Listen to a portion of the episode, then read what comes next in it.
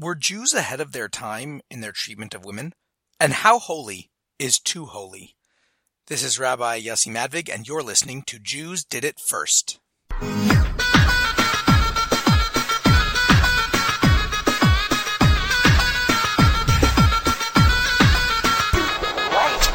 With the Me Too movement this past year, women's rights have been brought to the fore. I think it's really important to note that despite a lot of the evidence of misconduct, the U.S. is still the safest, freest, most prosperous place in the world for women. Thank God. It's the safest if you look at what's going on in many other countries, uh, particularly Islamic countries, where women are assaulted or even killed for certain behaviors, uh, communist countries where there's coercion to have abortions. Thank God we do not live in a society like that. It is the freest, where women are able to do pretty much anything in the US, from being a CEO to running for president. Women are gaining traction in the highest echelons of American society. And it's the most prosperous. Women have higher incomes than ever before in history. And according to a Times mag- a Time magazine study in uh, 2010, I believe it was, uh, women in major cities with the same education and experience and work hours, etc., uh, as their male counterparts actually make a little bit more, anywhere from 8 to 20% more money, which is unbelievable. So, thank God things are really, really wonderful in this country. However, these legal rights are relatively recent. It's been less than a hundred years since women could even vote, let alone hold certain jobs. But when it comes to respect for a woman's body and equality under the law, Jews did it first. Don't misunderstand me. There are definitely very defined roles for women and men in Jewish society. I'm not saying that they are encouraged or in some cases even allowed to perform the same social or religious function. Some of that is for biological reasons, and some of that is for spiritual reasons. In fact, I heard a very interesting, uh, what do you call it in Yiddish, a, a cute vert. Uh, you know, a, a, sort of a teaching, we'll say, where you know a, a friend was asking that you know it's clear that men and women have biological differences, right? We're physically different. You would agree, men and women are physically different. We are emotionally different. Right? We experience things differently emotionally, we react emotionally in different ways to to different things. And we're psychologically different. Men and women think differently and perceive things differently. And so, therefore, it would actually make a lot of sense for men and women to also be spiritually different. So, there's a lot of spiritual connotation. Perhaps connotation is not the right word. Um, I'm not sure. Uh, but there is a lot that goes into what we perceive as differences, uh, maybe sexist differences, but really what we believe is that there is a, a very defined spiritual role for men and women based on their spiritual makeup, as it were. I don't want to get into that right now. That's perhaps for a different time, or I'm not sure what. But uh, what I want to get into is the treatment of women and how uh, Jewish society really was at the forefront of respect for women. In ancient civilizations, women could be legally forced to marry, they could be legally forced to, into prostitution or slavery. They were, for all intents and purposes, treated like property. Not in all civil. I, I guess you know there were there were varying degrees. It's not like women were just you know spat on and kicked in the street or anything. You know, there's certainly varying degrees of where this could go. But you know, as as a whole in the ancient world, women were not treated particularly kindly. Uh, and this kind of behavior even continues in modern history and in some places even today. You know, as we mentioned, especially in uh, you know the Middle East and Africa.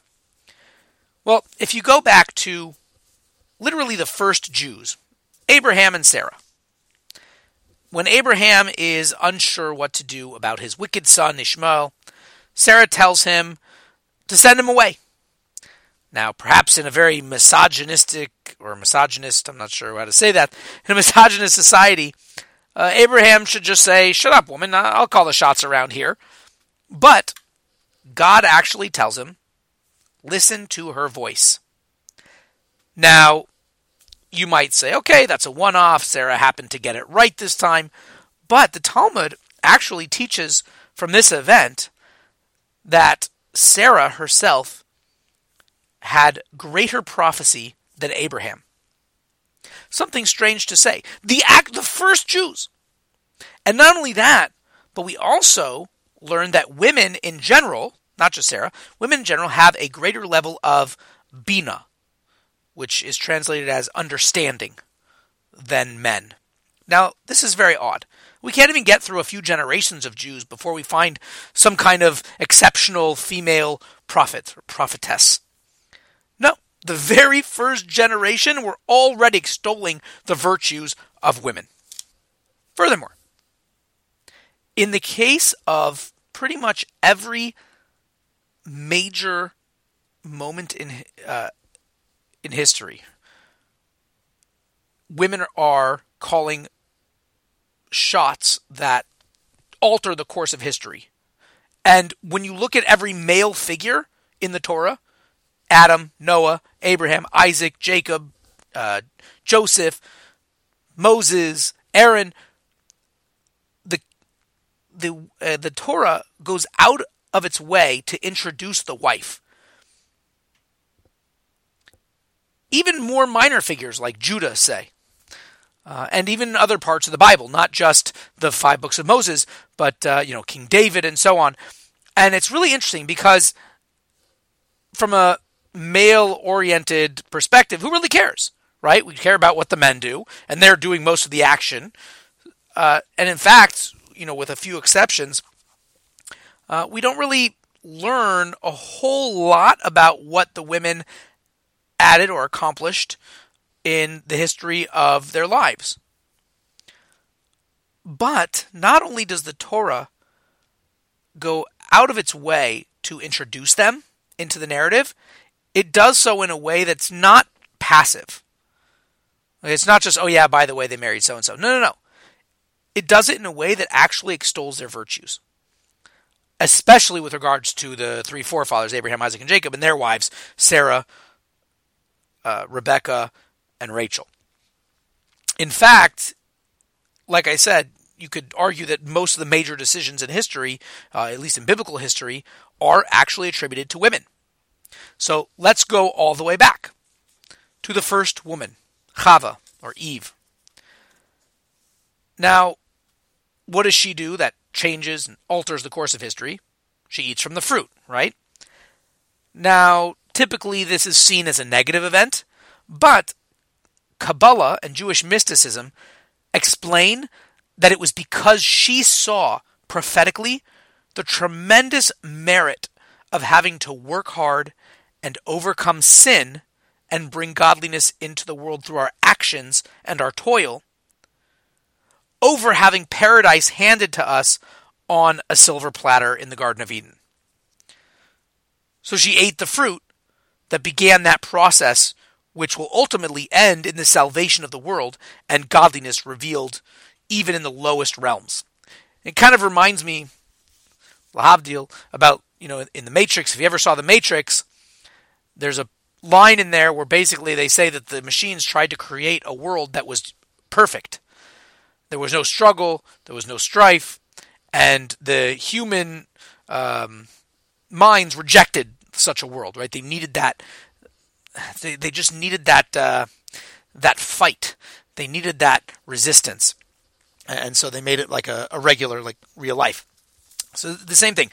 Chava saw how tremendous the not not just the reward, but the the action would be to bring about godliness into the world through our actual service and not through it just being handed to us. So uh, there you go. Uh, uh, right in the beginning, the very first woman, Judaism takes an incredibly positive view of her actions and she alters the course of history for the better.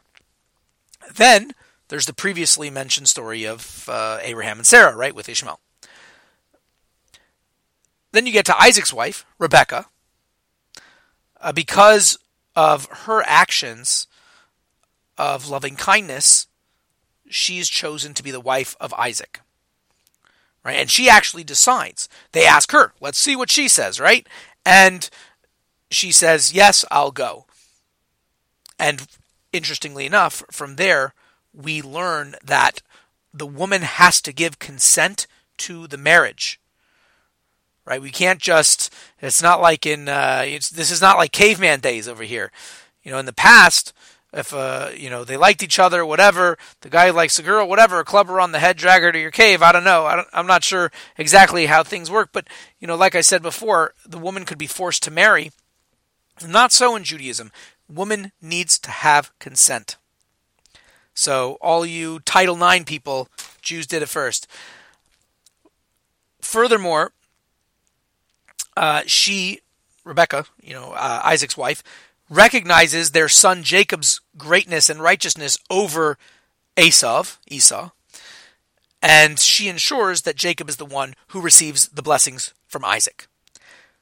She's also responsible for saving Jacob's life when she realizes that Esau wants to kill him.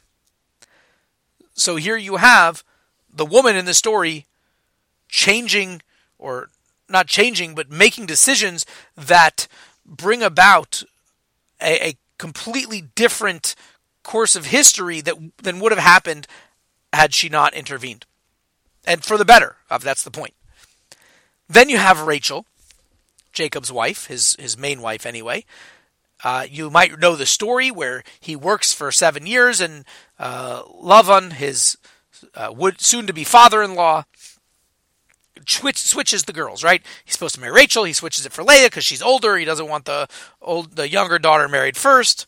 Well, the Medrash actually tells us a whole story over here. Like, how did how did Jacob let this happen? Like, he, he didn't know, right? It says the next morning he realized it was Leah. Well, how did he not know, right?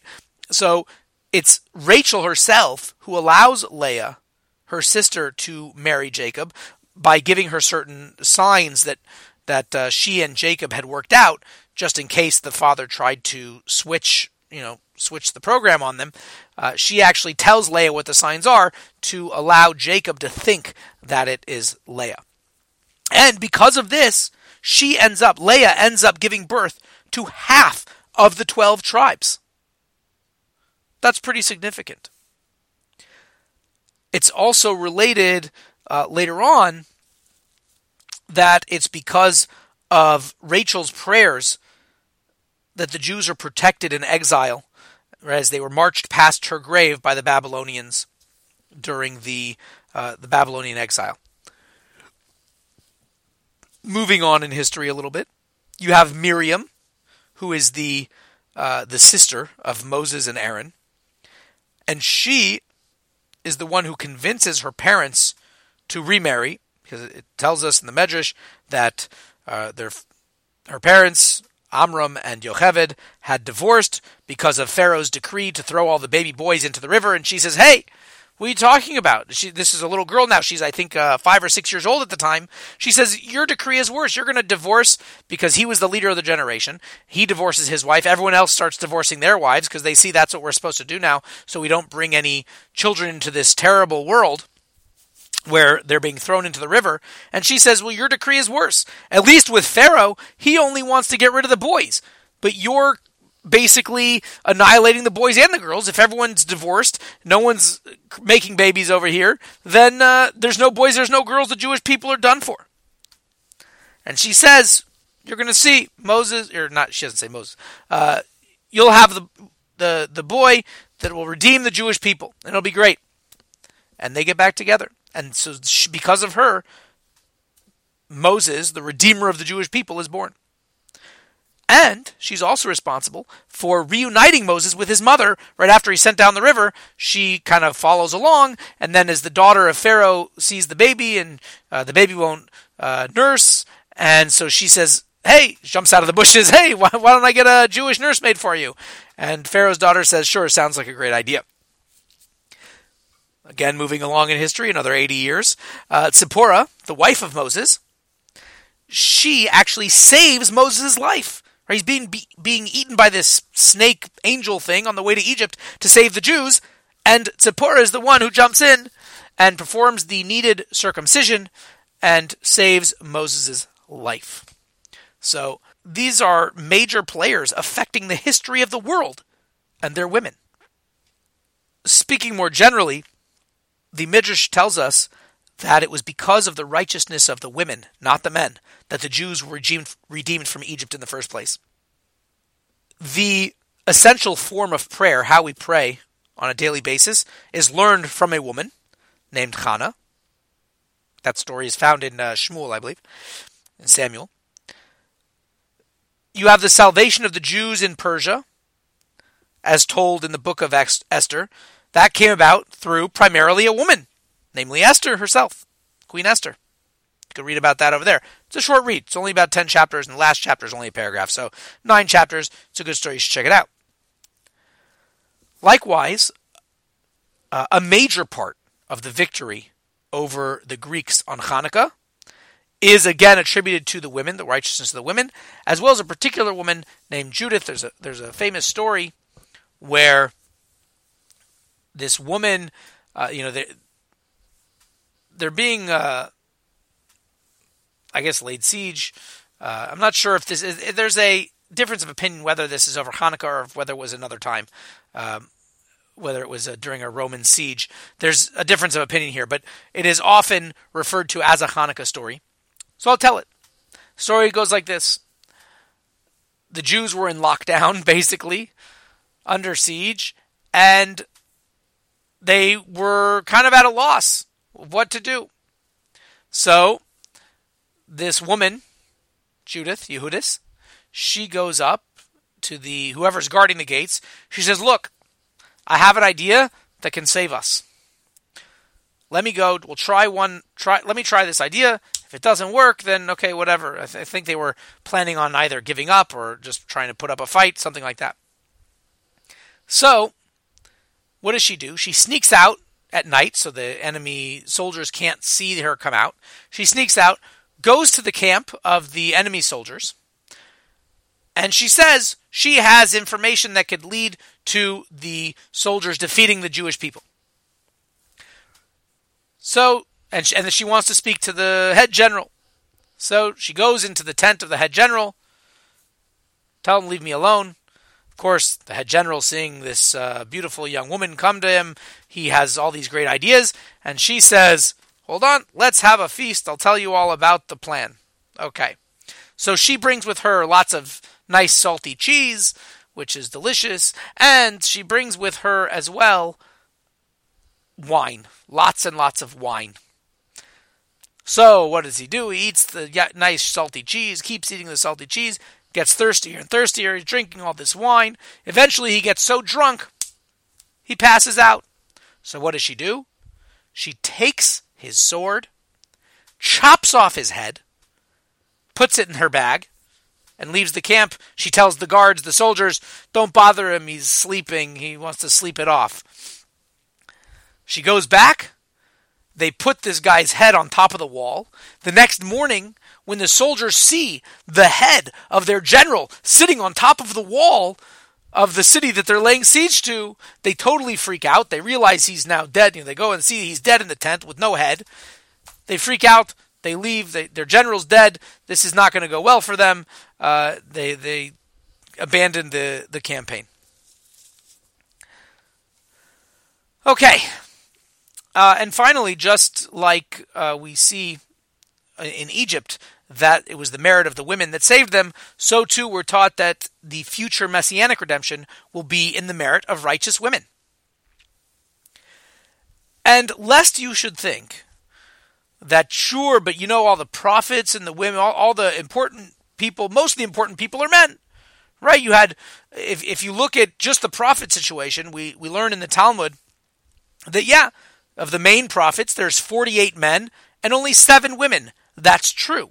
However, we learn in the Medrash, I believe it's in Shir Shirim, Rabbah, that there are not just 600,000 male prophets, but there were 600,000 female prophets as well.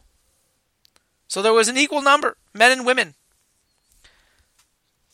Might not be explicitly stated, but why does it have to be? And why would the Medrash? This is also an ancient work from the ancient world where women were not exactly uh, treated. There's no reason for them to say, "Oh yeah, by the way, there was an equal amount of uh, women prophets as well." So don't worry. Who's worried about that? No one's worried. No one cares that there's women prophets. Judaism cares. God cares. Yes, it's important. So we see time and time again that women are extremely important to be cherished and coveted and perform the same jobs as men, uh, or, or, at least are respected as much as men, uh, even if they might do the job in a slightly different way. But certainly there is plenty of room in the realm of prophet, in the realm of uh, military strategists over here, as we just saw with Judith. Uh, there is room for women to be on par with men here. Also, in Jewish law, women tend to be somewhat of a protected class, quite ahead of its time, I suppose. Uh, there's a lot of portions of the Code of Jewish Law, perhaps up to, I think, 25%, 20 or 25%, which is just devoted to the legal rights of women. Uh, their marital status is extremely protected with things like a prenuptial agreement, marriage contracts, a bill of divorce. I'll get into those more in depth in future episodes, but suffice to say for now that the main goal of these is to basically ensure that the man can't just get up and abandon his wife and children without any kind of serious financial and social consequence.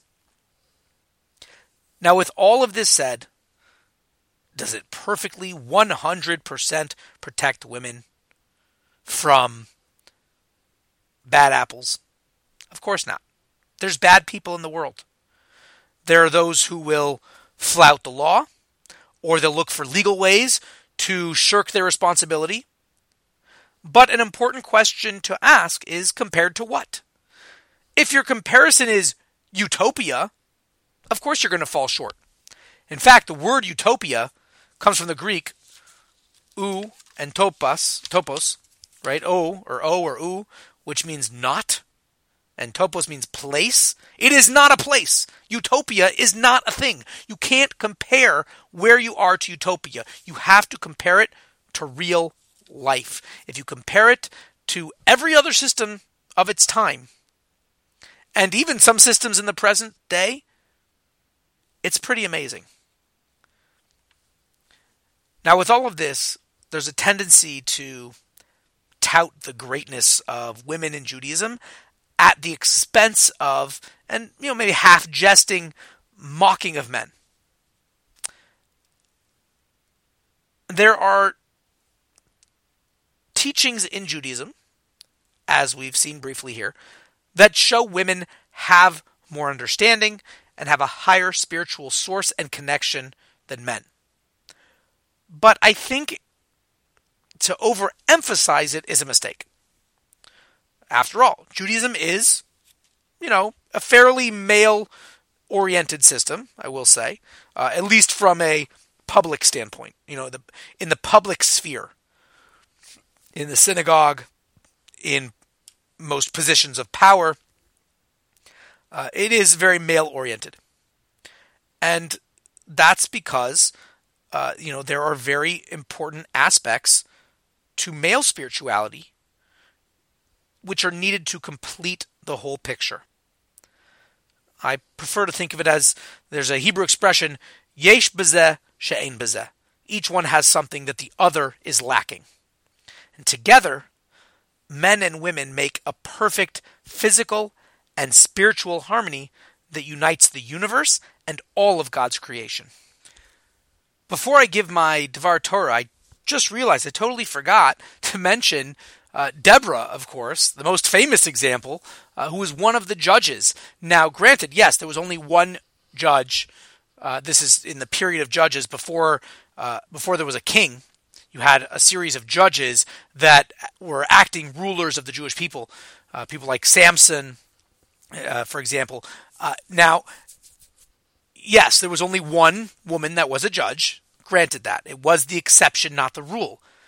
However, it doesn't seem like anyone thought it was like a weird thing.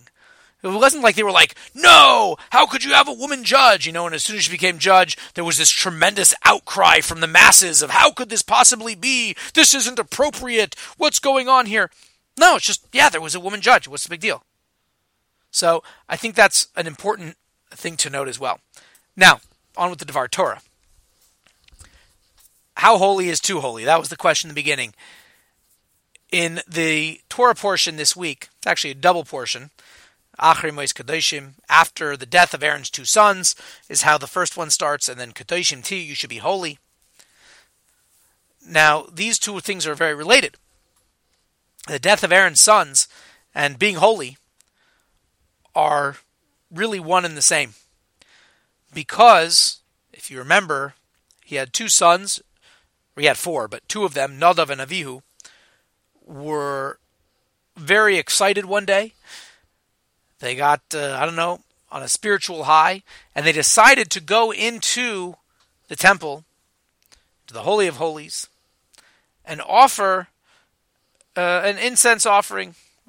They wanted to bring an offering to God. The problem was, of course, you're not allowed to go into the Holy of Holies unless you're the high priest and unless it's Yom Kippur. If it's not Yom Kippur and you're not the high priest, no go. So, what was their punishment? They were killed. God kills them, sends a fire into their nose, and that's that. Now, the reason that this is important is because in many religions, the spiritual high is the goal, right? Uh, you look at a lot of uh, aesthetic, aesthetic religions, um, things that deal with, uh, you know, I think like Buddhism and Hinduism uh, many times deal in this very aesthetic lifestyle of, you know, really disassociating with the physical and the ultimate goal being this spiritual nirvana. Well, in Judaism, that's not the case. Here you had two guys. They get on this real spiritual high. They just want to connect to God. And so what do they do? They go into the temple, the Holy of Holies, and they offer to God. Isn't that a good thing? They're getting in touch with their spiritual side. They're leaving behind the physical world and just wanting to be totally united with God in the holiest place, the Holy of Holies in the temple or the tabernacle. What's wrong with that? Everything. The whole point of creation is what happened on Mount Sinai? God comes down to the mountain. Spirituality comes down to this world, unites with this world. It's not about going up and being lost in the spiritual realms, about finding spiritual nirvana and being completely and utterly united with God in a spiritual sense. No. God says, I want you to take that spiritual high and infuse the physical reality with it. All of the mitzvot, all the mitzvahs that God gives, the commandments, they're all they all deal in physical things. Right? You take a piece of uh, parchment, a piece of hide, and you make it into parchment, and you write a Torah scroll on it, or a pair of tefillin, or a mezuzah. You take wax and you make candles for Shabbat candles or holiday candles. You take uh, even your your your more spiritual mitzvahs of loving God, fearing God. It's your heart that loves God. It is your mind that understands God and knows God. Your physical brain, your physical heart. These are things, even prayer. You move you have to move your lips. You have to do a physical action. Everything involves spirituality. You er, sorry, everything spiritual involves physicality. You have to take that that yearning, and that desire, that spiritual uh, thrust that you have upwards and bring it down into this world, into the physical world, and live as a soul in a body. If God just wanted us to be these spiritual beings, just make angels. He would leave it at that. But no, He made a soul to go into a physical body, and that's where He wants to be revealed. To be godly in a spiritual sense, it's not such a big trick. Of course, spirituality is spiritual. We get it. But to have physicality be spiritual, that's the real trick. And that's where Aaron's sons went wrong. So they were too holy. But the real holiness, to be really super holy, is to take that spiritual excitement and to infuse your everyday life. When you're walking down the street, when you're doing business, and you're doing business in an honest way, in a way that comports to the laws of the Torah, when you're walking down the street thinking of Torah thoughts, when you have a conversation with another person and you discuss some holy thing, you discuss the Torah portion or something interesting that you learned about Judaism, about Torah, about God, that's bringing it into the everyday life. That's where it becomes super holy. So I give us all a blessing that we should really live our lives in a way that is infused with godliness, not to the point where we want to disassociate ourselves with the physical world, but where that we can be within the physical world, but, as we say in Yiddish, a tefach hecher from Welt, we should be a little bit above the world, not disassociated from the world, but in a way where we're gliding slightly above because our physical life is imbued with a spirituality and a holiness that will eventually, God willing, bring about the complete and utter redemption of Mashiach, the righteous Redeemer, as we saw in this episode, through the righteousness of the women in particular, but through every single one of us being righteous in our lives. L'chaim, l'chaim. Thanks so much for listening. Love to stay in touch. Please contact me on Twitter at Oswego Rabbi. You can engage on the Facebook page. Jews did it first. Or if you're listening on YouTube, uh, please write uh, in the comments below. I'd love to hear from you. Keep the conversation going. Until next week, Shabbat Shalom.